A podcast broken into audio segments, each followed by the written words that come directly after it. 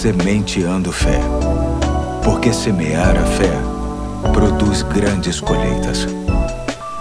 Aqui é o Pastor Eduardo, hoje é quarta-feira, dia 2 de junho de 2021, e te convido a pensar junto comigo em mais um episódio da segunda parte da série Acatando o que é Melhor. Esta série que visa extrair lições a partir da frase é melhor, que se encontra em alguns versículos da Bíblia. Hoje vou ler Provérbios 22:1 que diz: É melhor ter boa reputação do que grandes riquezas. Desfrutar de boa estima vale mais do que prata e ouro. Eu, particularmente, acredito demais neste valor e o faço porque aprendi, desde pequeno, com os meus pais e avós, o valor de uma reputação. Um bom nome tem um valor tão grande que em alguns países ele é até protegido pelas leis que impedem que pessoas de boa índole sofram com calúnia ou difamação, que é quando alguém faz ou diz algo para sujar a reputação de alguém. A própria Bíblia sinaliza o que devemos fazer para ter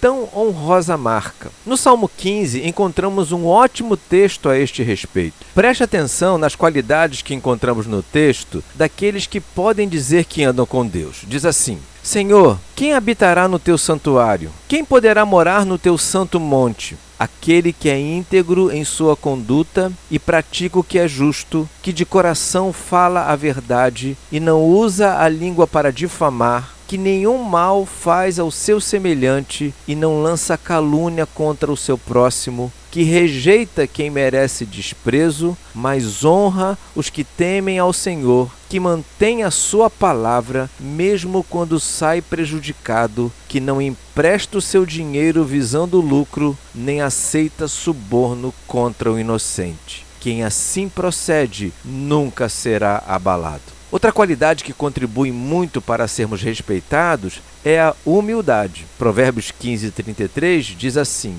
Antes da glória vem a humildade. A pessoa humilde vê onde precisa melhorar e se esforça bastante para conseguir, e por isso sua reputação é bem vista por todos. É por estes e outros textos que podemos e devemos acreditar que a Bíblia é muito mais do que um livro sobre religião. Seus conselhos nos ajudam em todos os aspectos da nossa caminhada, sobretudo naquilo que há de ser o melhor para todos nós. Se aplicarmos esses conselhos, vamos desenvolver qualidades que não só vão melhorar a nossa imagem, como também vão atrair o respeito por nós das pessoas que convivem conosco. E como diz o texto inicial de hoje, não há riqueza, seja ela de que espécie for, que se compare. Vamos orar juntos?